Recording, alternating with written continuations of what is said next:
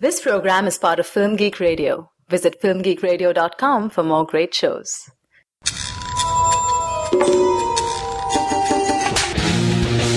I'm not joking. I kill people. Not exactly the charity type, are you? Lately, there are these moments when I feel connected to something else. Would you please stop doing that? Then stop saying stupid things. Talk about your bloodbath. Greetings, sociopaths. Welcome to Avenging Angels here on Film Geek Radio. This is our podcast devoted exclusively to the eighth and final season of the Showtime series Dexter. I'm Andrew Johnson, and I'm joined by my dark passenger, Charlie Nash. Hey, Andrew. How are you doing, Charlie? Oh, my head hurts. My sister just grabbed the wheel and we swerved off the road and drove into a lake. Oh no, are you okay? I guess so. Just kind of got out of this situation though, so I don't really know what I'm doing. That seems like a really random thing to happen to you. It was very random. Did a stranger who just happened to be there dive in there and save you, or did your sister dive back in and save you? You know, it's really weird that you should mention that. Uh, the stranger s- tried to save my sister and successfully did, and then didn't bother to come back for me. So, uh, it kind of hurt my feelings. I mean, my sister, thank God, was nice enough to save me, even though she was the one who drove us off the road in the first place. But this stranger just disappeared, and it was kind of a bizarre occurrence. Wow, Charlie, you have a really strange life. I really do. I, I think I need to, should start going to therapy. I hear that Dr. Vogel woman is uh, kind of kind of helpful. So All right. Well, this is episode number five of Avenging Angels, focused on the fourth episode of season eight of Dexter. The episode is titled Scar Tissue. It was written by Tim Schlattmann and directed by Stefan Schwartz. Uh, before we dive into things, I'm privileged to introduce a special guest. She is a co-host of the podcast, The Dexter Cast, and I'm sure she knows a lot more about the show than we do at times. Rachel Hughes, welcome to the show. Uh, you're probably wrong about that assumption. Well, welcome to the show. Tell us a little bit about the Dexter cast. Thank you so much for inviting me on this episode. Um, the Dexter cast is an intro cast for those of you not familiar with that format. It is a podcast whereby one or two veteran viewers of a show co-host with two or more uh, hosts who have never seen the show, and we sort of guide them through it. And it's non-spoilery, but we also do the since uh, it's unusual to do this for a series that is still in production because one of the benefits of being a veteran and guiding newbies is that you know how all the pieces fit into the overall picture. Also, these these season eight episodes are difficult for Bob, my other veteran co-hosts to talk about, and we also rate them because you know they're ongoing plot points, and it's a little baffling so far. And I always feel strange about rating the episode because some of the plot points that don't make sense at the time I, I hope at least will eventually. They're like puzzle pieces or pieces of a mosaic that hopefully will fit in and make sense, like a final picture kind of sense at the end. Tonight's episode, though, kind of threw that hypothesis off a little bit, or maybe not. I don't know. Yeah, it was a weird episode, and, and we'll get to that in a second. Uh, before we really dive into things, though, I have some feedback to read. Charlie, we got a comment on our last episode from someone named Alex. This person wanted to set the record straight with us on a few things. So here's what Alex writes. He says, The restaurant happened in season 6, episode 1. And yes, it was established that it got put up on the internet. The large amount of attention it received is partly what got Deborah the lieutenant position. Bigger issue, you guys didn't follow the conversation between Quinn and Deborah in the briefing room at all. LaGuerta was shot twice. The first bullet from Deb's gun went through and was never recovered. The second bullet stayed in the body and was matched to Estrada's gun. Sorry to shame, but if the two of you are going to spend as much time as you did this episode whining about plot holes, you'd better start paying attention to the show to make sure they actually exist. So, Alex set us straight. Yes. Thank you, Alex. yes, thank you, Alex. I I sincerely apologize for uh, being not as thorough with my research as I thought I was being. So, yeah, I appreciate that. And season six is just a blur in my memory, so I apologize for forgetting that plot point as well. Yes, as we always have to point out, Charlie and I have only seen each episode of the show once, and we've been following it from the beginning. So it has been years in some situations since we en- encountered some of this plot stuff. So we uh, we will be fuzzy on some of the details a lot of the time, but we are grateful that we have listeners like Alex who can write in and remind us of what actually happened. So Charlie, yes, that is the explanation we have for what happened with the shooting of LaGuerta and the gun. Apparently, the bullet from Deb's gun was never recovered and the second bullet was what was matched to Estrada's gun. Okay, that makes a lot more sense. I still have to suspend my belief a little bit. Me too. I'm wondering, like, wait, did they hide the bullet from Deb's gun, or did it just magically vanish? But okay, I'll go with it. You do see that bullet. I'm assuming it's a bullet hole, but you do see that hole in the shipping container where we have the little light shining through right ba- where LaGuerta was shot. So I'm assuming that the bullet pierced that, or Dexter made it ha- happen somehow. And the bullet flew out of the shipping container, and that's how it was not recovered. Because it would be very odd if they couldn't recover a shell and a bullet inside the shipping container. So that's what I assume. Okay, Yeah, that's a good assumption. so you're saying the bullet just went straight through the container? Uh, somehow. Hey, I, I, I'll go with it. I can believe it. Yeah, me too. One of my co-hosts, Janice, is a an extremely rational person who clings to the the notion that Dexter is grounded in firm reality. So she takes issue with uh, a lot of the what I call fantastical elements of the show. And I've tried so many times to convince her, like, if you can accept the basic premise of the show, that the serial killer who has been killing for 20 odd years works in the homicide department and, you know, it's told from his perspective also. The Dexter universe is not our universe. Yeah. You know, whether you want to think mm-hmm. about magical realism or just accept the fact that it's clearly it's not. I also think that the police procedural part of it is a parody of police procedurals. And maybe that's me being an apologist or just trying to explain away the ineptitude of Miami Metro PD, but I do firmly believe that, you know. Yeah, I mean, this is definitely set in some sort of alternate universe where the Miami law enforcement is just really awful at their jobs. Pretty much anyone who would be able to catch Dexter is fairly inept or blind or in denial, so Yes, this is this is definitely a show in which reality is constantly overridden not by God but by network executives at Showtime who, who want to make sure that they can stretch this out for uh, for eight seasons. So that frequently gets in the way of things. I tend to overlook a lot of the problems that people have with uh, the realism of it and continuity. And I'm, I mean, I'm far more interested in the characters and the journeys. And, and uh, that sounds like hogwash to, to some people, especially those who have watched Lost and are disappointed with Lost. But uh, I'm much more interested in, in the characters. And as long as the writing is good and the direct the direction is interesting and innovative, which for the most part it it has with some missteps, then you know I do like the show. I don't think it's the greatest show on television by far, but it's an enjoyable show and it's interesting. And the and you know I watch it for Michael C. Hall also. If Michael C. Hall were not in this show, I don't know for sure that I would watch it because I think he does a lot to elevate some of the ridiculous material that he has to deal with. Well, you brought up Lost. We can only hope that this season doesn't end with Dexter discovering the magical heart of the city and how it makes everything work. And who knows, maybe uh, the ending will take place in a church and like everyone who's died will suddenly be there. And it'll just be this really magical thing. I also host on a, a Lost introcast for newbies too, so I will have to let them know to, to skip that part. Oh, let's not let's not even get started on Lost. That is a show that Lost could quite possibly have the worst final season of a show I've ever seen. I agree with you on that, but I, I, I don't have issues with the ending. All right, well, let's talk about this episode, Scar Tissue. Charlie, why don't you go ahead and give a quick recap of this episode?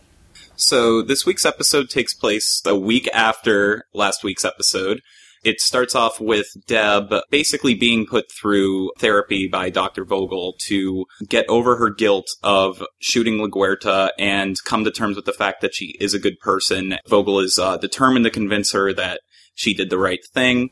Dexter and Vogel have also uh, gotten onto the trail of one of her former patients named AJ Yates, who also has a scar on the back of his head, and it is later revealed that Vogel had doctors at a hospital remove part of his brain that she felt might be responsible for his psychopathic tendencies, and it is highly implied that this guy may actually be the brain surgeon.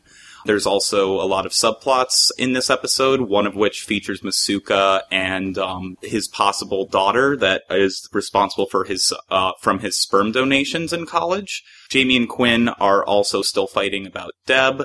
Jamie also has a new friend that is briefly introduced who it is hinted at may be a possible love interest for Dexter, although she just appears for a scene and is gone. And uh, Quinn has passed the sergeant's exam, but the chief of Miami PD wants uh, Batista to consider Angie for the spot instead, considering that she actually scored higher, and he still is a little unsure about Quinn overall. Deb finds out that Harry killed himself after uh, Vogel shows her uh, some of the tapes that she recorded with Harry in the past, and her realization that Harry has committed suicide makes her question the, whether she should have to deal with Dexter being a monster if Harry couldn't handle it himself. And in an attempt to commit suicide with Dexter, they go for a drive. She grabs hold of the wheel. They swerve off into a lake. A man comes in and rescues Deb from the car sinking into the water. Dexter's still in there though. She goes, she dives down, saves Dexter, and the episode cuts to credits. Wow, Charlie, that sounds remarkably close to what happened to you this week. I know. It's really bizarre.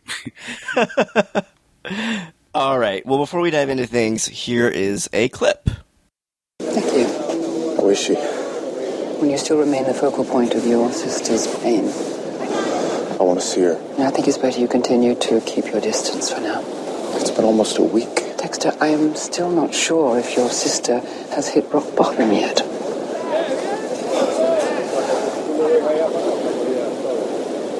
What is it? I just want you to prepare for the possibility that Deborah may never be able to have you back in her life. No. I won't. Just let her go.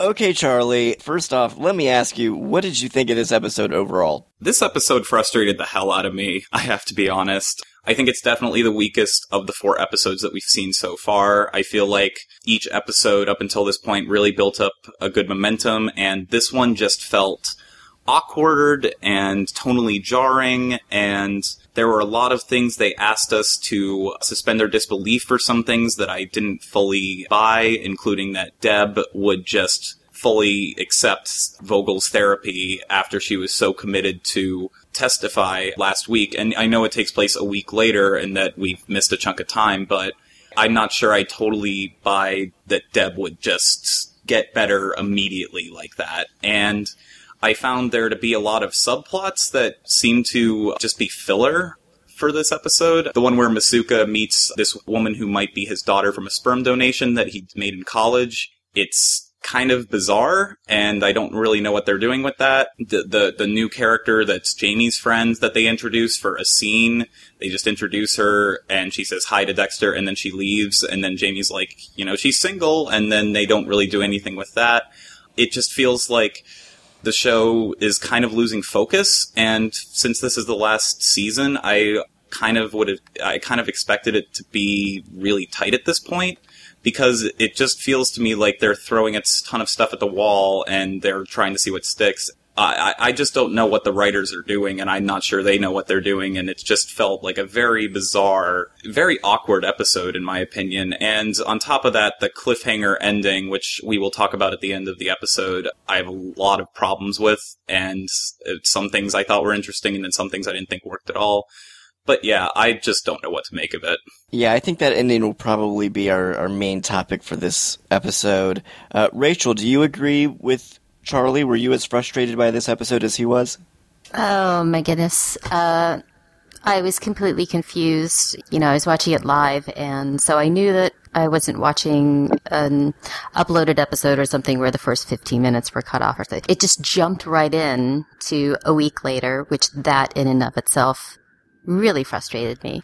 Then it just got progressively odder and odder and bizarre to the point where I was wondering if this was some fever dream of Deb's until we saw Dexter do off doing his own thing, which he would not know about, but it was just seemed so surreal to me. At parts, I was actually thinking, this is the worst episode of Dexter I've ever seen. And discounting season six, of course, which I haven't, it's the only season that I've never rewatched until I guess we get to the end of the series, maybe this will make sense. But where it stands right now, this is one of the, in my opinion, one of the worst episodes, um, at least in recent history. I can't really, there certainly have been episodes that I, I really disliked, but there were elements of this that I liked, but the elements that just made no sense to me with what we've already established in the show uh, outweighed the positive for me. I agree with both of you. I'm not sure if it's one of the worst episodes of the series as a, a, whole, but it's definitely by far the worst episode of this season so far. I agree with you. It's just really confusing. I don't understand why they started a week later. I don't understand everything that's going on with In some ways, it feels very redundant. It feels very repetitive. It kind of feels like a meaningless episode. I mean, at, at the end of this episode, we're just where we left off at the end of the third episode. So I'm not really sure why this episode exists.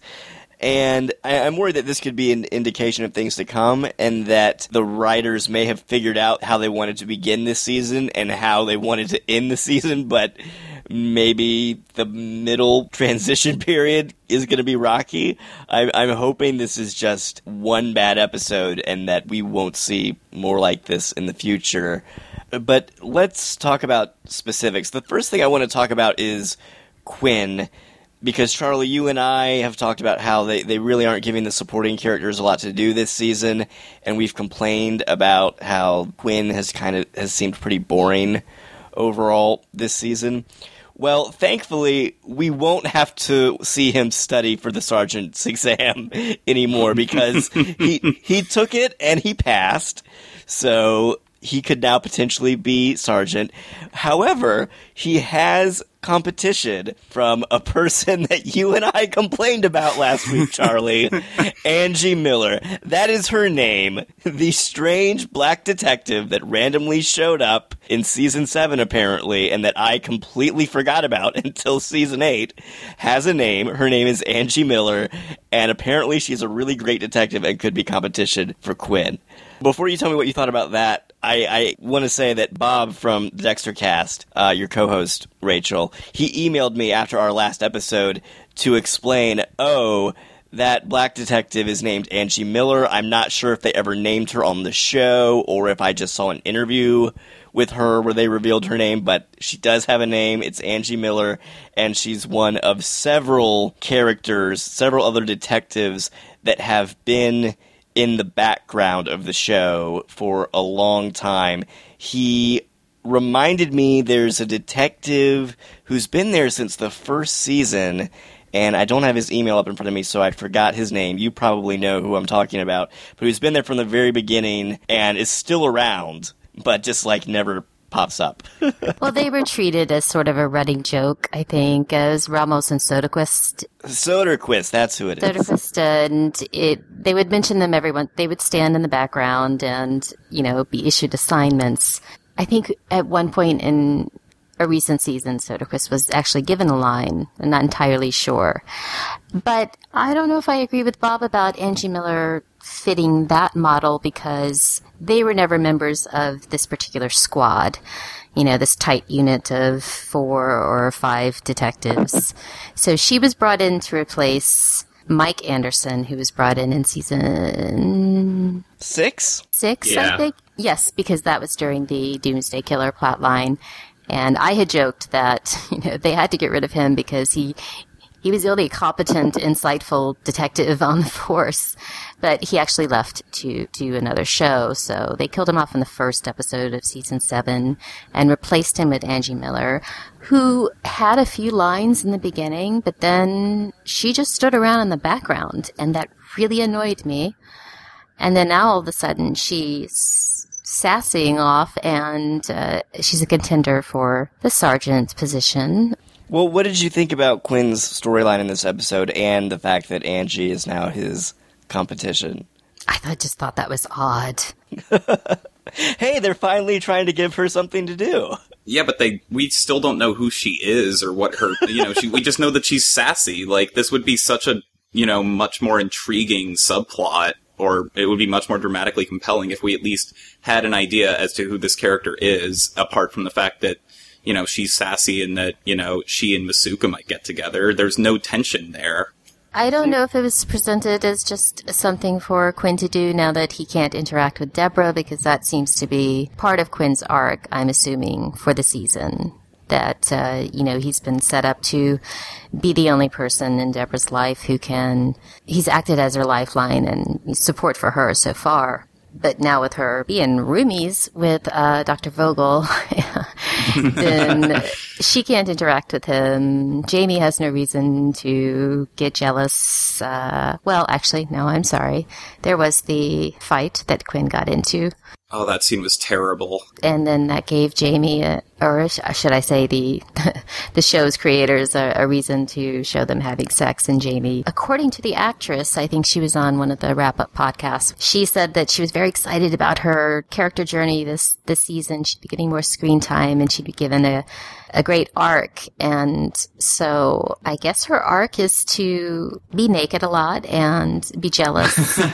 and oh, she, she said that she, she was looking forward to asserting her power via sex. So I guess we saw that with her. Quinn saying, Are we okay? We're good now. Yeah, we're good. I'm just gonna press down on these wounded ribs of yours and possibly break them to show you that I'm angry with you. It's just, really? Yeah, who who knew that uh, Jamie had this little kind of S and M side to her? I guess that's character development. it's a great arc to show that a woman can, you know, be powerful and assertive. yeah. They have literally done nothing with their relationship since the first episode. They have just repeated the same scene over and over and over again. And this might have been the worst example of it this episode because someone apparently a week later after Deb crashed drunk, some jerk is like, "Oh, Deborah Morgan drunkenly crashed into, you know, uh, you know, a pole. She's so stupid." And then, you know, just that. How many times have we seen that? Hey, you shut up, and then you know, he punches the guy in the face. And like, it just, it just felt so contrived and so stupid and so been there, done that with, you know, like not only this show, but like, you know, how many times have we seen that in any other TV show or movie? And then, yeah, that weird S and M thing at the end was just bizarre. It, it, it, that scene where she's pressing down on his ribs left me with a reaction that I had to every, uh, just about every scene in this episode, which was, wait, what? Like, what, what's going on here? I, I don't understand. You guys, I figured it out. Jamie is actually the big bad, okay? She's actually a killer, and we're seeing some of her darker impulses start to play out. Oh, so that's a nice bit of foreshadowing there. Although that would have been great if she like started to grab like Quinn's head or something, and like uh, I I don't know. Took out a little sharpie and started marking lines on his on his head. I think the whole thing is set up simply to get Quinn and Deb back together and Quinn making Sargent to put him in as an obstacle in Dexter's way. I, I don't see Quinn surviving the end. Maybe he will. I've always been hoping for some kind of Greek tragedy, like everyone dies. But who knows? I, I think they've set up Deborah and Quinn as in game, although now it seems to be Dexter and Deb as in game, whether that's a happy one or a tragic one.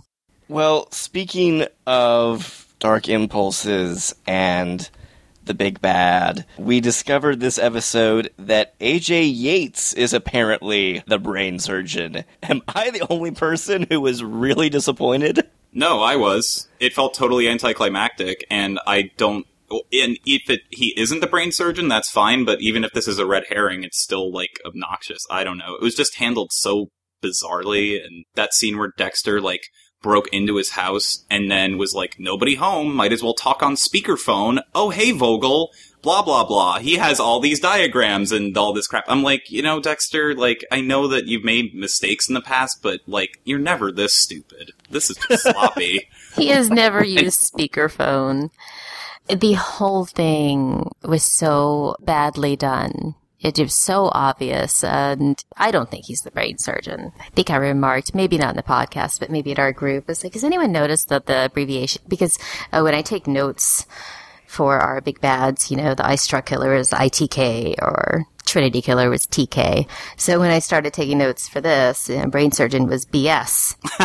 Oh, I kind of think it is. Um, do you think that might be an intentional nod by the writers of like, yeah, there's something we're not telling you here?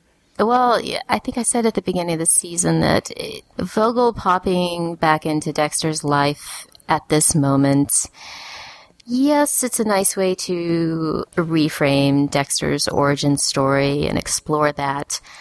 But the whole subplot of the brain surgeon thing, which is not an ongoing, which balks the traditional formula of where Miami Metro is chasing after the brain surgeon and so is Dexter and he has to beat them. Well, they stopped that in what the second episode. Oh, brain surgeon case, case is closed. So it seems to be something set up specifically for Dexter. I really don't know what's going on. If she has been using Dexter to eliminate her past patients, if she's got some kind of Hunger Game thing set up where they're she's pitting them all against each other, or if this was all about Dexter and testing him. And Andrew, you posited it, and I don't know if you were serious or if this was if you were joking about this, but what if the other serial killers that Dexter has encountered were also patients of Vogel's at one point? Yeah, that was kind of a crazy twist. I was thinking, well, that's really outrageous, but if it happened, it would kind of be cool in a weird way. And in this episode, Dexter discovers that Vogel has actually been keeping notes on him, so maybe he is part of some grander experiment. And in his in her notes, he is referred to as Subject Zero, which sounds really bizarre. You know, like he's some super special psychopath. So, I, yeah, I, I don't, I don't know what's going on there, but it was very strange.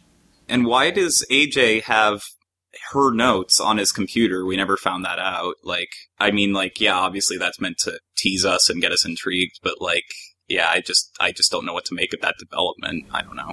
You know, Dexter just happens to see the secret underground lair because he just happened to leave the lights on downstairs. So he sees the little light beaming and oh, he happened to leave all of his surveillance equipment on and oh look, he has the little vials and, you know, all the tools needed to extract brain parts, even though he does not fit the profile of what we would assume the brain surgeon to be. You know, he's he's a shoe fetishist, or those are his trophies. He kidnaps women, which doesn't fit at all. And Vogel replies, "Well, I told you that I don't think that this person is uh, new to killing. He's experienced, so he's probably experimenting now and changing his methods, which." The show itself is established. It's also established in experts on psychopathy is that serial killers once they're once they are established they rarely change their rituals and their methods. I mean they experiment in the very beginning to find their way. But so i was surprised that dexter didn't call her out on that and that dexter didn't notice all of this is all too convenient. Yeah, I think my favorite thing was how the woman was stuffed in that box in such a way that would keep her from bleeding out. I was like, well, how convenient. Hmm. Yeah, not to mention that uh, Dexter's like, okay, I gotta go bring her to the emergency room. And I, I guess no one at the emergency room was like, hey, this woman's been stabbed. Maybe we should uh, look at our security footage of that car and get, uh, you know, see what kind of license plate he has, what, uh, you know, type of car he has. Like, I, I don't know. Just like little things like that just drive me insane. And I know that's nitpicky, but one, an episode like this is so frustrating. I can't help but nitpick stuff like that. it's not nitpicky. Like structurally, this episode is a mess. Like we we've already complained a little bit about how it starts a week later, and here when he finds the girl, and then they just skip everything with him taking her to the hospital and stuff, and they just it's kind of like we just assume that that's what happened. I was just like, well, why? Like that's kind of important, you know. It feel it feels really really awkwardly structured. Oh, and Vogel's there now. She just happened to show up somehow. And they somehow know that he's not going to come home or whatever. It was so bizarre. It was so weird. And she didn't seem very surprised. Well, perhaps that's in keeping with her character. She doesn't seem surprised by much. And uh, I don't know how much of that is related to her being this cold clinician who just coolly observes everything around her. We've already discussed the possibility of her being a psychopath. You said the oddest thing was the the girl in the compartment. Yes. Yes, that was very odd. Uh, very odd that someone who can do brain surgery would not know what Dexter immediately knew. Stuffing her in the in that little locker would compress the wound and prevent her from bleeding out. But what I th- what I thought was the oddest, or perhaps the most comical thing, was that this person who can do brain surgery has helpful little diagrams. He needs those to tell him what to do. He's been doing his study, you know, just like Quinn has to study for the sergeant's exam. The brain surgeon had to study before he could, you know, make the proper incisions and learn what he needed to do. yeah, it's very easy to learn how to do all that. I wonder if he had to pass any sort of exam. I don't know. I read one review that said, like, that might be, like, he might be researching, like, what sort of side effects may have he may be going through due to the surgery that Vogel instructed uh, doctors to perform on him. But like at the same time, it was you know like it's just so it, it just didn't look anything like that. It just looked like uh, instructions for cutting someone's head open, and I, I don't know. I don't really have much else to say about Yates except that, uh, well, the comment that he made. Uh, it looks like Vogel has found her hero. I found that interesting. That was one of the more interesting pieces of dialogue, or clues, should I say, to the puzzle that is Vogel and why she is here. Oh, at the nursing home. Yeah, I wanted to talk about that. I just thought of that too. Yeah, okay, so what do you want to say about that? Um, I, I was shocked by the fact that he pulled the plug on his dad, but you know, it was just. I, I, I know I'm like saying the words weird and weird and bizarre a lot, but like if he was so worried about his dad, like I get the point they're trying to make. This is what a real psychopath looks like. He will sacrifice the people he loves merely to get away. But it was still so it was rushed. It was a really quick scene and it was a really bizarre scene and it was just I, I, I didn't know how to feel about it. I don't even know if it's a good or a bad scene. I was just it just left me feeling very confused and very uh, emotionally distraught. Yeah, I don't know if they did that to show Yates is saying, "Hey, this is what a real psychopath looks like," to to further emphasize that Dexter does not fit the true psychopath. He's not the textbook psychopath, or if it was. You know, all about, you know, he's apparently, he seems to love his father and he seems devoted to him, but he's completely willing to sacrifice his father for self-preservation. And Dexter says that he would never do that, but I disagree. I think he's done that throughout the series, just not physically.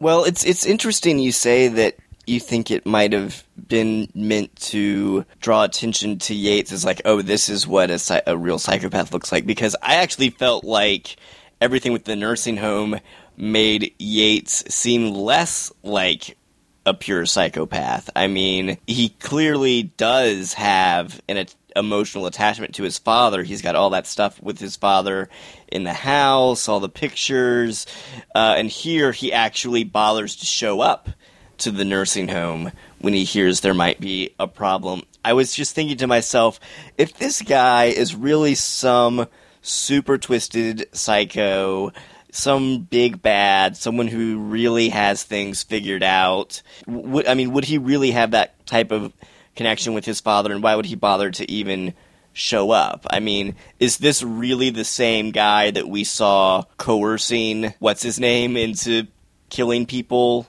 Sussman or something, who who later was hung? Nothing I see in Yates would indicate to me that he is that guy. Well, one thing, um, it ties into what Vogel tries to get Dexter to believe that his feelings for Deborah, you know, are a construct. You know, that they they're delusional. That Deborah has always been a prop for him.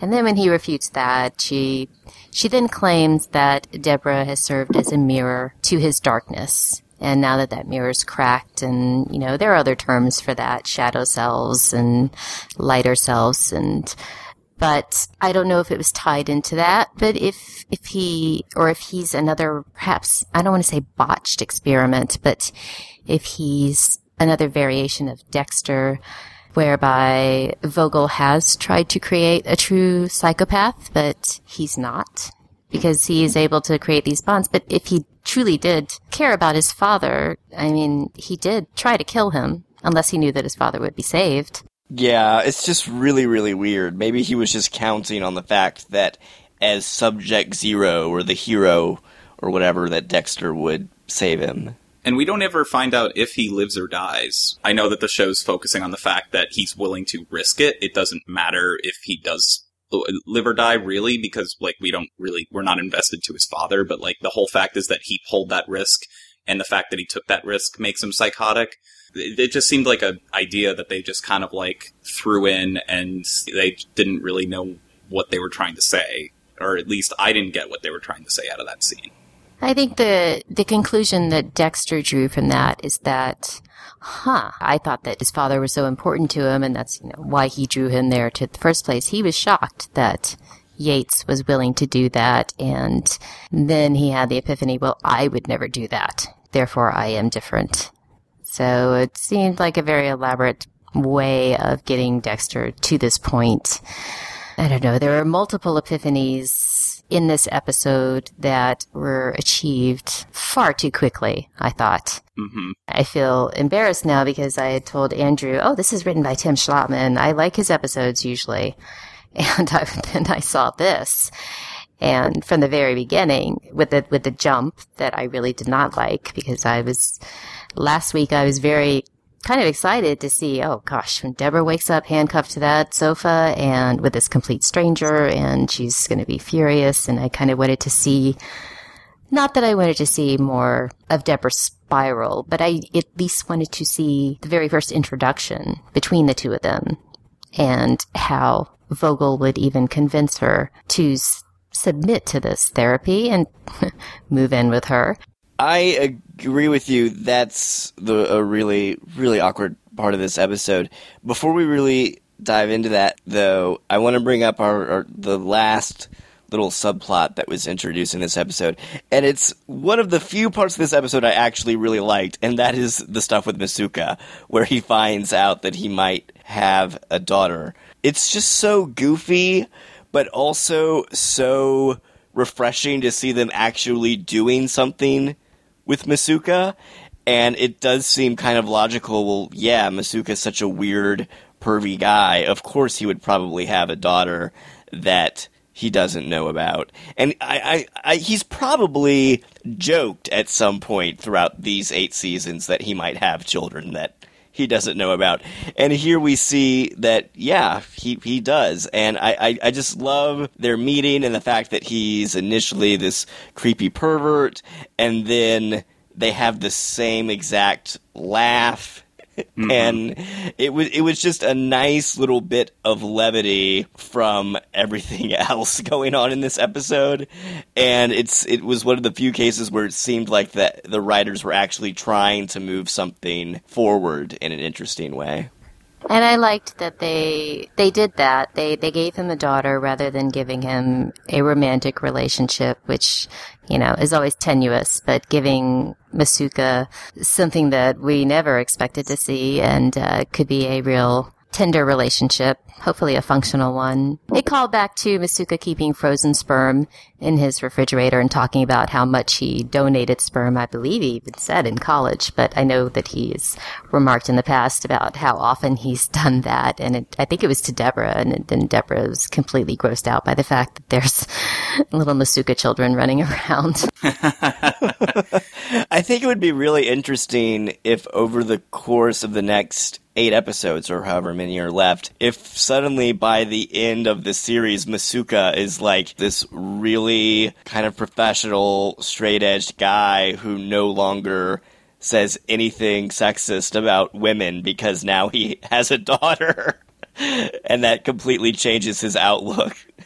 That definitely would be interesting. It still was a little weird to me. I do think it's one of the more enjoyable things that happened in this episode. Um, and I do think it's an interesting contrast between, like, in terms of parental, uh, uh figures, it's an interesting, uh, contrast between Vogel and Dexter with Masuka and this, uh, this woman. Their laugh was certainly very creepy. It, I didn't really work for me comedically. It just kind of made me uncomfortable, but maybe I'm just being too harsh. I don't know. I mean, I, it's definitely better than a lot of the other scenes that were in this episode, so. Oh, I thought that was hilarious. Just because it makes no sense. Like, I'm pretty sure laughs are not genetic. Yeah. but it was just such a goofy little little twist there. Um, is there anything else either of you want to say about Masuka before we move on to our main topic? You've made me appreciate this subplot a little bit more, and yeah, you're right. The rest of the stuff is just pretty grim and melodramatic in ways that strain credibility. So and confusing. Yeah. Um, let's move on to everything with Deborah. That that should probably be our main and final topic of this episode. I want you to convince me how killing Dexter instead of LaGuerta would be a better choice. Open the door, LaGuerta. She was on her knees, where those bloodstains are, isn't that right? She was your co-worker, your friend. Why didn't you just stay at the party and let Dexter take care of everything? I had to stop him. But Dexter can't help what he is. He has no conscience, unlike you. You knew the moment you pointed that gun at LaGuerta it was wrong, and still you pulled the trigger. You shot a woman in cold blood. You let her bleed out and did nothing. You shot an innocent woman for simply doing her job. Because of Dexter. And that's what terrifies you the most.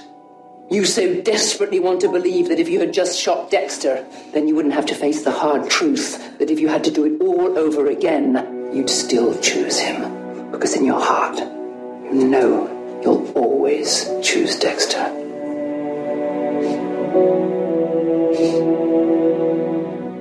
Rachel, you're totally right. Everything with Deb in this episode just felt really out of place the fact that it's suddenly a week later just fundamentally cripples this episode, in my opinion, because I was immediately confused as to when is this taking place? Does Deb like Vogel? Is she volunteering for therapy? Is Vogel manipulating her? Are they living together? Why is she no longer handcuffed? What is the situation here? Because when we last saw Deb at the end of episode three, she had made up her mind. She was gonna go confess. She was pretty hysterical, and it seemed like there was nothing anyone could do to talk her out of it. And to start off this episode with suddenly now she's fine and she no longer really feels driven to confess, it just felt really out of place to me. And it seemed to me like this episode as a whole was kind of meaningless because this episode sort of ends the same way the last episode did, with Deb having some sort of epiphany and realizing she needs to do something to appease her conscience. Uh, sure, there's slightly different things in the two episodes, but structurally they're pretty much the same, and it just felt really kind of redundant to me.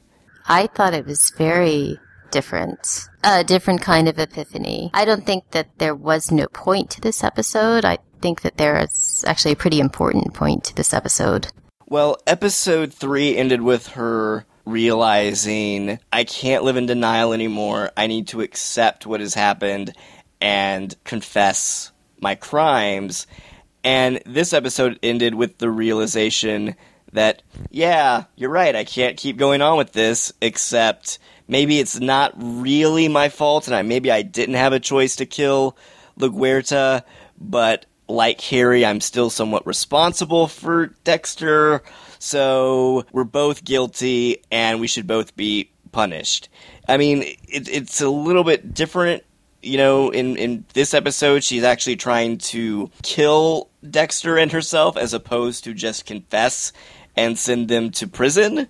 But it still seemed kind of kind of similar to me. But she saves him. Their relationship is just getting so tiring and redundant and like I don't know, I just I'm getting so fed up with it. It's I, I get it that like, you know, she's like, Okay, I'm not dead if I'm alive though, I can't live without Dexter, and I have to go save him. And the and, and, another thing, like the guy just goes in and saves the person in the passenger seat, but not the driver's seat, was really weird to me. That whole sequence was just. I feel like if it cut off and it was a cliffhanger of the car just going into the lake, it would have kept me a lot more intrigued for next week's episode. And instead, they I, I feel like they butchered that. And it's just this whole relationship is just the same type of argument happening over and over and over again. And Deb consistently knows what this relationship is doing to her and how it's damaging her, and yet she keeps screwing herself over because of the love of her brother. And to just see it handled in this clunky fashion is just very frustrating for me. It it was clunky. I agree, and the need to wrap this up in in one episode. I think if it had been written better, I could have bought it. But opening the episode with Deborah reliving her fantasy, so she's been clinging to that belief that she made the wrong choice. She should have shot Dexter. She thinks that, you know, Vogel convinced, is trying to convince her that if faced with the same choice, you would still make the same choice. You would save Dexter. You will always save Dexter. But she can't live without Dexter, and she can't live with herself. So because she mm-hmm. survived, she had to save him. Now, what that means for the next episode. I, I don't know if this means that Deborah has hit rock bottom as Vogel predicted that she would.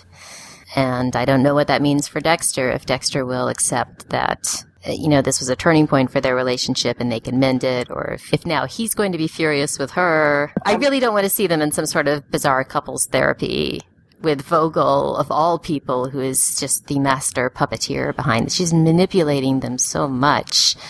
And I don't know what's going to happen. I don't watch the next on Dexter. I kind of turn it off because it usually spoils everything. So, mm-hmm. And another thing I was wondering is like, are they presenting this scenario in episode four because this has been speculate, you know, everyone is speculating on how it will end, and this is one of the popular theories that it will end in murder suicide. So I don't know if they put that in episode four to say, okay, we're throwing the scenario out, much in the way like Lost did in season two or whatever throughout the purgatory theory, you know, just, you know, or if they're saying maybe this will be a possible ending, except Deborah will get it right next time. I, I don't know. I don't know. All I can say is that there is a part of me that hopes the next episode suddenly takes place a week later and they never mention this again because it just it just felt so awkward to me. The the structure of this episode just fundamentally cripples it in in almost every way. There's no through line here from Deb deciding to confess to Deb deciding not to confess, but instead to attempt this murder suicide. And it just all felt so out of place and flat to me. And yes, by the end of this episode, Deb has realized she could never kill Dexter. But I feel like she already knew that to a certain extent. She made her choice to choose Dexter over LaGuerta she knows that that was her decision, and it just feels very repetitive to me. And if she really loves Dexter that much, I don't understand why they wouldn't follow up on that idea that maybe she would confess to rid herself of the guilt, but not turn in Dexter. Or, or, or something like that. Everything here was so clunky. I'm kind of doubtful that anything they do in the next episode could save this, honestly. Andrew, last week you brought up a lot of interesting possibilities, like, oh, well, Vogel took the notepad that Deb wrote down all of her confessions on. And could Quinn notice that? Do you think Quinn will get suspicious? And, you know, just by jumping a week ahead, they, you know, they're just like, nope, forget all that. You know, it just feels cheap and it feels like they're taking shortcuts to get to emotionally dramatic places where they're kind of cheating and they're kind of just, you know, we're going to skip all of the necessary groundwork in order to get to, you know, climactic sequences with these characters, but without those steps to uh, follow them along, the, there's no tension there. There's no credibility or plausibility. Uh, you don't know really what's going on. Also, I uh, wanted to talk about the very first scene where Deb imagines that she shoots Dexter instead of LaGuerta. Uh, I believe it was in the AV Club's review where they stated, wouldn't that have been a great way to just end the show?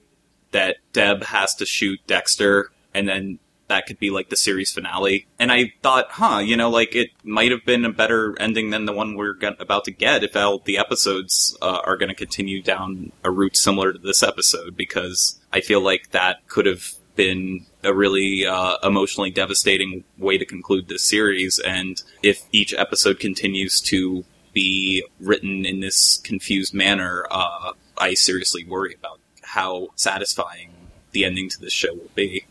This episode almost feels like they want to just pretend the last 10 to 15 minutes of episode 3 never happened. It's almost like this alternate timeline where instead of deciding to go confess, Deb decided to go to Dr. Vogel for therapy. And Dr. Vogel told her, told her everything about Dexter and how she's his spiritual mother and is helping Deb work through her issues. But it does not line up at all with the episode three that we got. Yeah, Charlie, I agree with you. Having Deb kill Dexter would have been a really great way to end the series, but they, again, so many problems in this show stem from the fact that Showtime extended this series for way longer than it needed to be, and that's just one of several. Yeah, I, I don't know if I want that ending though. The ending I've always wanted is that Dexter will do something completely selfless. And since his closest relationship has always been to Deb, and they've been so Im- important in each other's lives, I've, I've always hoped that he would sacrifice himself for her in some way. But he did. He did? Well, he offered to at least at the end of season seven. He was kind of like, "Yeah, Deb, shoot me, not LaGuerta. You caught me." He threw down the knife and said, "Do what you need to do." Do what you gotta do, which is exactly what Hannah said to him. And then they had sex on the table. I think he deliberately parroted Hannah's phrase to her because, and I think he knew, he knows Deborah well enough to know that she would not shoot him. And, and this is a discussion we had in our, our group because, uh, um, one of our friends and listeners, Amy, said the exact same thing that you did, Andrew. The, she pointed that out. She's like, I thought that was a selfless act. And I said, no, I, I think Dexter knows Deborah well enough to know that she would not shoot him then. I don't think he was manipulating her into shooting LaGuerta. I think he, if anything, he expected her to drop the gun and kind of let him take care of the situation. If, if that's the case, and that was really just a form of manipulation by Dexter, what is a selfless act that he could take at this point? It seems to me the only way we could be absolutely sure it was a selfless act is if instead of having Deb confess, Dexter's actually the one that ultimately decides to confess and sacrifice himself to the system that he's been working eight seasons to kind of undermine, and in doing so, save Deb. That's the only thing I can think of that that might seem truly selfless if his offer at the end of season 7 wasn't entirely selfless. But I don't even know if that's selfless because, for one thing, he would have to do that in a way that would not implicate Deb's being a co-conspirator with him. It's also, again, the, the main problem that I have with the character of Dexter is the psychological trauma that he inflicts on those in his orbit. So if he is, ex- then this is the, my quandary with, do I want Dexter to be exposed, uh, so that everyone can be validated and you know, certain people have been framed as the Bay Harbor Butcher or framing him for being the Bay Harbor Butcher will be exonerated because we, we had that scene in the season four finale with um, Arthur Mitchell, Trinity's family being escorted to the police and, you know, they're just completely traumatized by learning that, you know, their father, husband is this horrific serial killer. And that was one of the main, I had a problem with that Dokes, and I'm not a Dokes fan at all, but I felt sorry, very sorry for everyone who worked with him and cared about him and his family, like suddenly thinking that this person was this horrible butcher, this serial killer. So, do I want Harrison to know that? Do I want Cody and Astor to know that? Do I want, uh, you know, the people who worked uh, with him in homicide for so long to realize that they're complete morons or to think that? Or do I want Dexter to just die or disappear, not be exposed, but at least be removed from, you know, not being able to cause any further damage to the people who have cared about him and supported him? I'm not sure. I don't know. I don't know, but all I know for sure is that after this episode, I'm just wondering, will this be on the local news? will there be a a five o'clock feature about the uh, local hero who saves a woman from a car in the lake? And will this suddenly snowball into something Deb and Dexter can't really control, or will they just ignore it? Well, maybe that's why they had Jamie have car problems so that she could take Dexter's SUV and Dexter said, I'll get a car out of the motor pool, which is like, okay, why is this tiny little thing being mentioned? Yeah. We've established that when they check cars out of the motor pool, they don't keep records. And that's why Dexter has been able to do that, to use a car out of the motor pool to, in his killings. Because I was like, why is he using, you know, the police department impounded cars, their records, and then that was actually brought up as a point. We don't keep records. There are own people checking out cars. Why would we keep records on them? So if they do find, well, they will uh, find this car, then I'm assuming that they won't have any way to trace it back to Deborah and Dexter. That's a good point. I had forgotten all about that. All right, is there anything else that either of you have to say about this stuff with Deb or this episode of Dexter as a whole? I was wondering if you thought there might be any possibility, and I'm not even sure if this would be a good plot development or just a really crazy, stupid one, but do you guys think there's any possibility that Vogel and AJ are in cahoots with one another and uh, that there's a slight possibility that Vogel killed Harry instead of Harry committing suicide? I think that that last part might be true as for the stuff about Yates and Vogel being in cahoots, I got the impression that Yates was kind of surprised when he heard Vogel's voice oh, yeah. on the speakerphone. Yeah, you're right. So I got the impression that maybe he knows a little bit more about her and what she's planning, but not that they're working together. I don't know. I I thought his his hero comment was very odd. Again, when Dexter goes down there and discovers the lab. And then when Vogel shows up, and it just seemed so so contrived and so set up to be some sort of trap or another experiment. Um, and I wondered, I you know, I too wondered, did Vogel kill Harry? Has Vogel been experimenting on the Dexter? I mean, excuse me, on the Morgan family in general?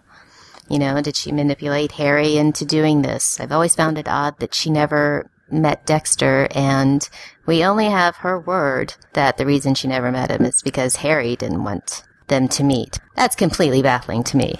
How could you not meet a patient, especially a patient that you're sculpting into being a serial killer? Um, you're just going to pass along these rules, and I think she's clearly manipulating. My opinion, is that she's clearly manipulating Deb if she knows anything more about Dexter's personal life, which I think I think it's pointed this out before, I think it's very odd that Harrison has never come up, or Rita, any of these other personal connections that he's made, especially Harrison. And how does Vogel not know about that? I do think she knows a lot more than she's letting on, especially if she is still taking notes on Dexter, and he seems to be very important in this research or this experiment of hers. I think she knows quite a bit, and it's interesting that a lot of the serial killers or killers in general that Dexter has encountered have a tried to, or in some cases successfully eliminated these people important to him. The ice truck killer tried to kill Deb, or tried to get Dexter to kill Deborah. Maybe that was the first test. You know, could Dexter kill his sister? And I don't know. I I feel like this episode was trying to. Well, all of these episodes, there have been a lot of callbacks to earlier seasons, which is common in the, in the last season of a series. They will try to kind of go back to the origin and a lot of times reframe it if you're talking about a show about change.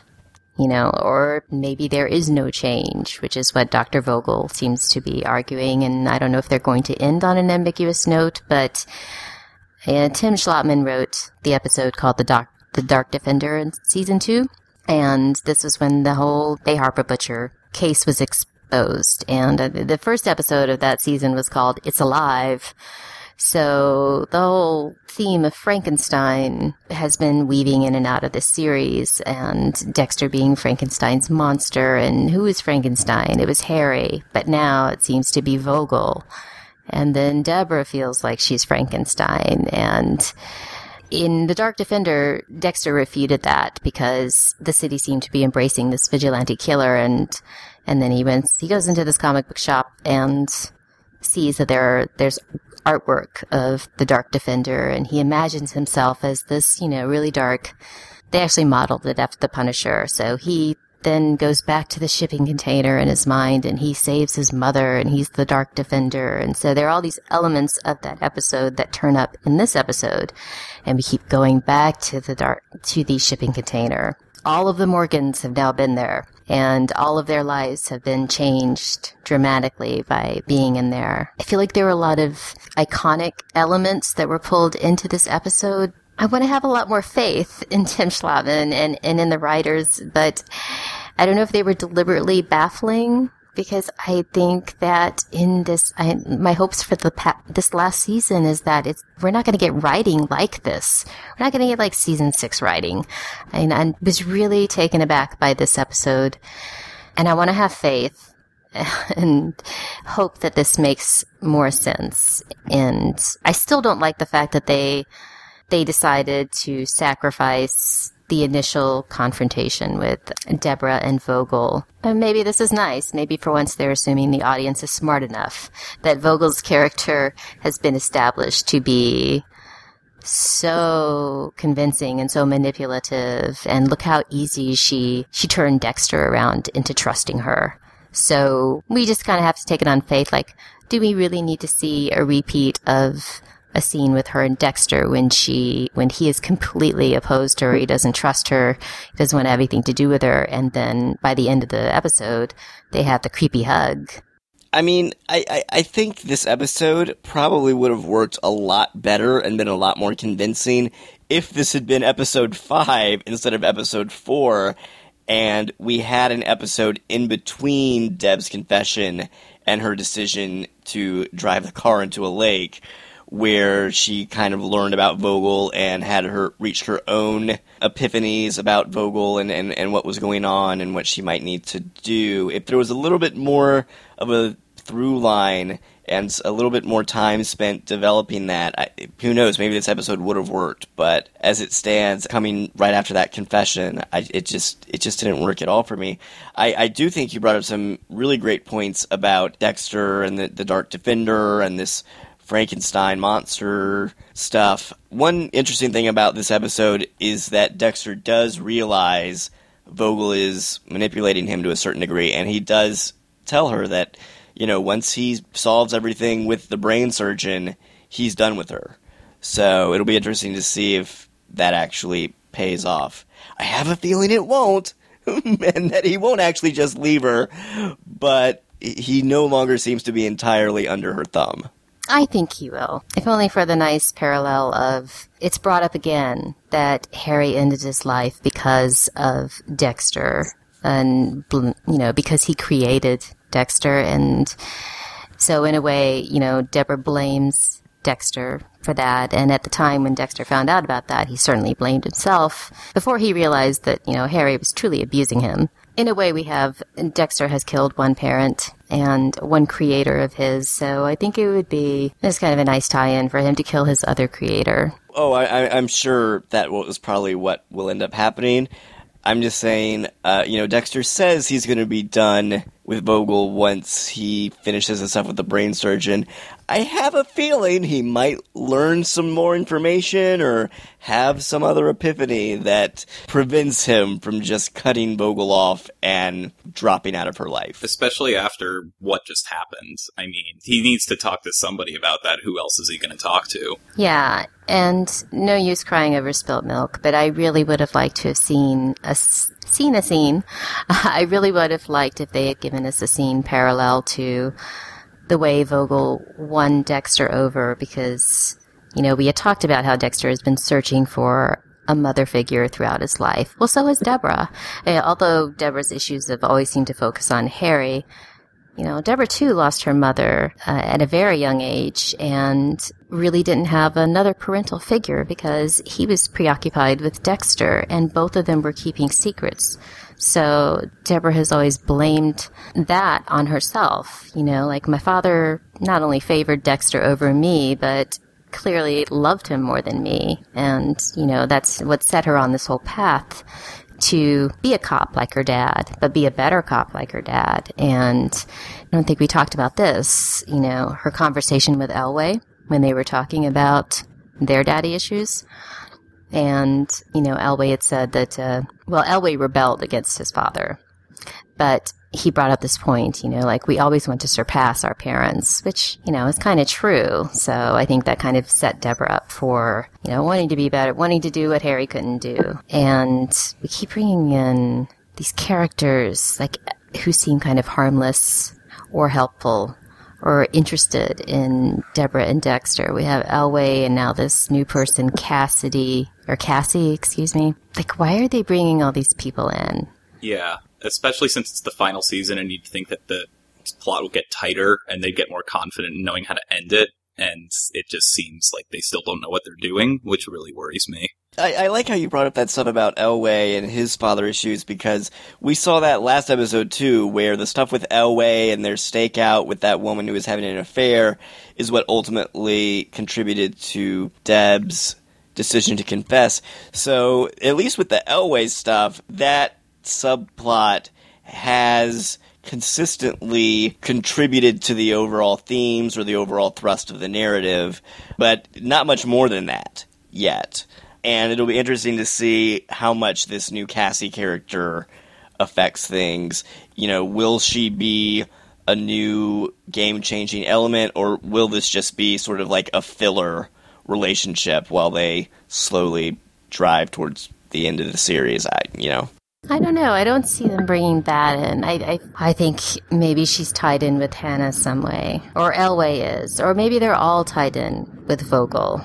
It just, it just seems odd to me. You know, we always have Elway giving her beverages, and this time she turns it down. But she did have a a beverage from Vogel. And it just seems like every time Deborah drinks something that someone has given her, she does something drastic. She supposedly kills El Sapo, or she goes into the police station strung out, whereas hours earlier she was completely fine and she wants to confess. And now she tries to commit murder suicide. But perhaps I'm just reading too much into everything or, or maybe trying to make sense of everything. And how dare I do that? no, I think you bring up a really good point, though, about how, like, Deb's whole perspective on her father has now changed. You know, she thought this whole time that Harry loved Dexter more, and while he did for, he might have loved Dexter more for a time and spent more time with him than with her.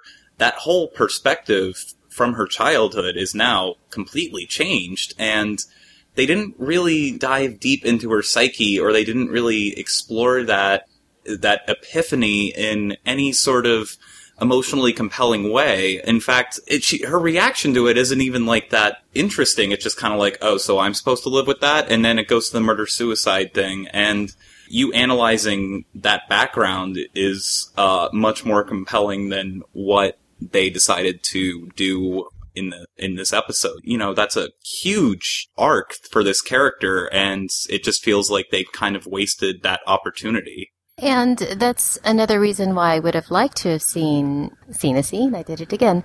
Uh, a scene parallel to to Vogel bonding with Dexter as a maternal figure, because you know Deborah has always lacked a mother figure. And I think we could have established this rapport between the two of them. This Deborah doesn't necessarily really trust Vogel, but she must trust her to some extent to be letting her to be living with her and doing all these things that she is doing. I think it could have been done quite quickly. And that process took a, over the course of an episode for Dexter to trust Vogel. And uh, since we've already established that, you know, Dexter has always been searching for a maternal figure, and so that's Vogel, of course, is extremely persuasive. We wouldn't have needed that much to establish that kind of dynamic between Vogel and Deborah. Not that she would become as dependent on Vogel as Dexter initially was with Vogel, but they wanted so badly to frame, to bookend this episode with Deborah stubbornly clinging on to the fact that, or to the idea that she made the wrong decision. And if she had to do it over again, she would make the right choice only to end with her making that same choice over again and reinforcing what Vogel has told her. I have so many fears about robbing people of agency and responsibility, and now it seems they're they're trying to.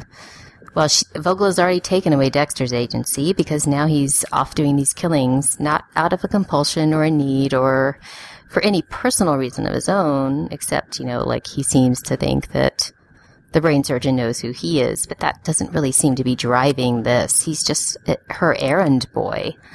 And I really hope that the end of the series does not absolve Harry or Dexter. I kind of want to, I should include Deborah in that, but I'm, I'm just so sympathetic towards her, you know, of the choices they've made throughout their lives. Even though Dexter was horribly abused and certainly mistreated by Harry and Vogel, and I don't think that, uh, I don't want to see him come out of this and, you know, sail off to Argentina with Hannah or Deb or, I'm always more interested in consequences of your actions and find it more fulfilling if a show is willing to to make characters face up to the choices that they've made and accept responsibility for it. Since it's such a hard thing to do in real life, you know, I, I at least want to see that in my art sometimes.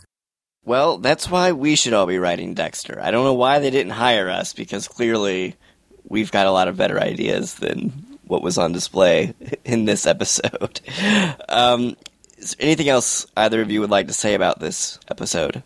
Can I just say that the driving scene was so bizarrely bad, badly shot? Uh, you know, we've had plenty of instances with characters driving in a car. But this was like, does anyone remember Toonces from Saturday Night Live, the driving cat? or something. I mean, just picture a horrible green screen effect behind you and going back to Hitchcock even, where he deliberately made it obviously green screen or maybe it was blue screen back then, but you know, he wanted that artificiality, this, that, or that artifice in there. So I thought that was very odd. Yeah, that is kind of strange. I didn't notice it particularly, but it could have just been because I was just wondering what they were doing and where this was going. Yeah, I I agree with you, Andrew. And I was just like, oh, Deb's hair is straight. I guess she feels better. I don't know. and there was that really bizarre shot of like her in slow motion, just staring at Dexter, and it was just it was just so strange, and I, I couldn't tell if it was menacing or if it was genuine. And I was just like, where the the tone of this episode was so jarring. I couldn't even like, yeah, I wasn't even like paying attention to the way certain things were shot and uh, what or how certain scenes were composed because I was just so lost. I think it's fair to say that this episode drove the season into a lake. Boom. Uh, no, it made me laugh. Are you saying? Are you saying that you suffered tonal whiplash, Charlie? Yes. No. That is that is a very accurate way of stating how I feel right now. Can I uh, ask one last question about the ending? Absolutely. Sure. Do you think that, uh, other than the, the practical reason of not leaving it as a cliffhanger and wanting to show that Deborah will in fact save Dexter, you know, she'll dive back in there and save him, was that a Friday the 13th homage? Since we've had this the sort of horror theme throughout the season, um, throughout the series, but certainly I've seen a lot of, and I'm not a horror movie or slasher movie aficionado, so I don't really know that much about it, but I do seem to remember that shot of, it's kind of an iconic shot of coming up out of the lake when you think that they're dead. Or do you think it was possibly a, a baptism reference? That's an interesting point. I, I hadn't thought about that, but you're right. That could very well be a Friday the 13th reference. Because doesn't it end where don't they like freeze the shot for a, for a few frames? Yeah. Or for a few seconds? Uh, yeah, I'm pretty sure that's how Friday the 13th ends as well. Uh, so so you're right. That could be a reference. I'm just glad that they showed that and didn't end it on a cliffhanger because obviously we know Dexter's not going to die in episode four of season eight. So if they if they had left Deb rescuing him to the next episode, it just would have seemed really pointless. No, well, there could have been uh, the very convenient stranger uh, could have dove back in and saved Dexter, and then you could have had, oh, damn, well, Deborah did try to kill him, but she didn't succeed because of this very, you know, annoying person who just happened to be there. Yeah, I think that would have been a much better uh, way to end it because the feeling that the episode left me with was just frustration because of how redundant their relationship has become. And then we could have every episode of season eight ending with Deborah trying to unsuccessfully kill Dexter. yeah. Okay. I guess I guess you're right. I, I don't know if I like the yeah. I so often when I see characters uh, going into water and coming back up, I always think of rebirth, and, and, you know, I'm wondering if the characters are going to suddenly change next episode. Like you had suggested, you know, will Dexter be furious with Deborah? Will he completely turn around? Will he go dark? Well, if the writing of next episode is anything like the writing in this episode, he'll probably have amnesia and won't be able to remember what happened. and it'll be really convenient and they'll never bring it up again. The the season's so keen on what constitutes a psychopath. I'd prefer to see an episode just like go off the rails and just have everyone go crazy and psychotic, uh, as opposed to watching something like this where we don't know anything that's going on. If it just, I, I don't know, like, I just feel like everyone could go crazy on this show at this point, but it would be a lot more entertaining if they did, as opposed to just being in this weird altered state of season eight that they've somehow walked into. All right. Well, I think that'll wrap it up for this episode of Avenging Angels. We would love to get your feedback on the show. You can email us at avengingangels at filmgeekradio.com or comment on the website at filmgeekradio.com. You can also subscribe to the show through iTunes. So if you liked this episode, please write us a review. That would really help us get the word out about the program. You can also donate to us through the website. We really appreciate your help. Don't forget to check out other great shows on Film Geek Radio, including Cinema Fix, The Thin Place, and our weekly show all about the HBO series The Newsroom, Navigating the Newsroom. Rachel, it's been a pleasure having you on this episode. You've brought up some really good points. Uh, where can people find more of you online? Thank you. I, I had a blast recording with you guys. Um, you can find the Dextercast at thedextercast.com. We also have a Facebook group. Uh, just search for the Dextercast, and we have a a separate spoilers group um, for people who want to discuss anything past the episode that we're currently doing in our rewatch because we do have newbies that we do not want to spoil. So we're currently at the very beginning of season five.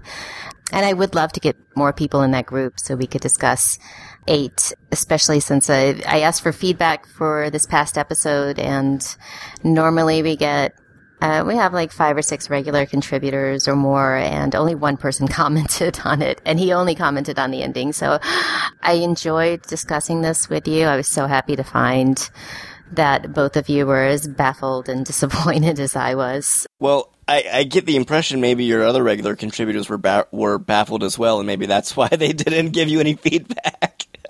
they didn't know what to think.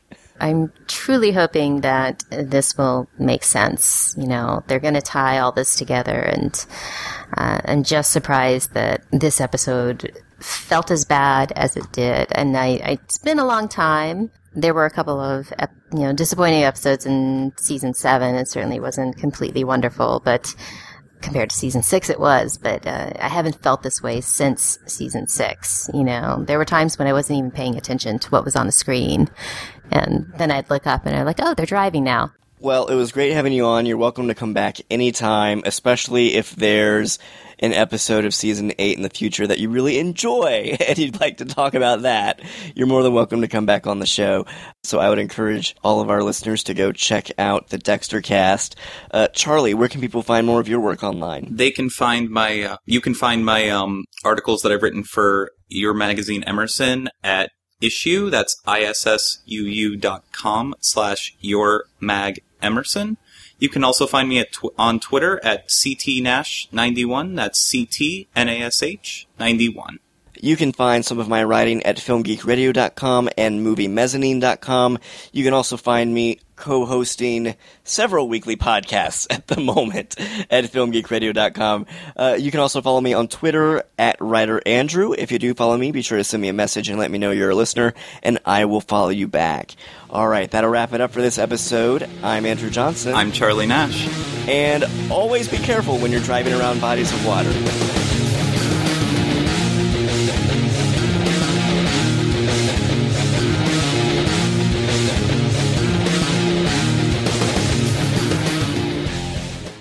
This has been a Film Geek Radio production. Film Geek Radio. Yeah.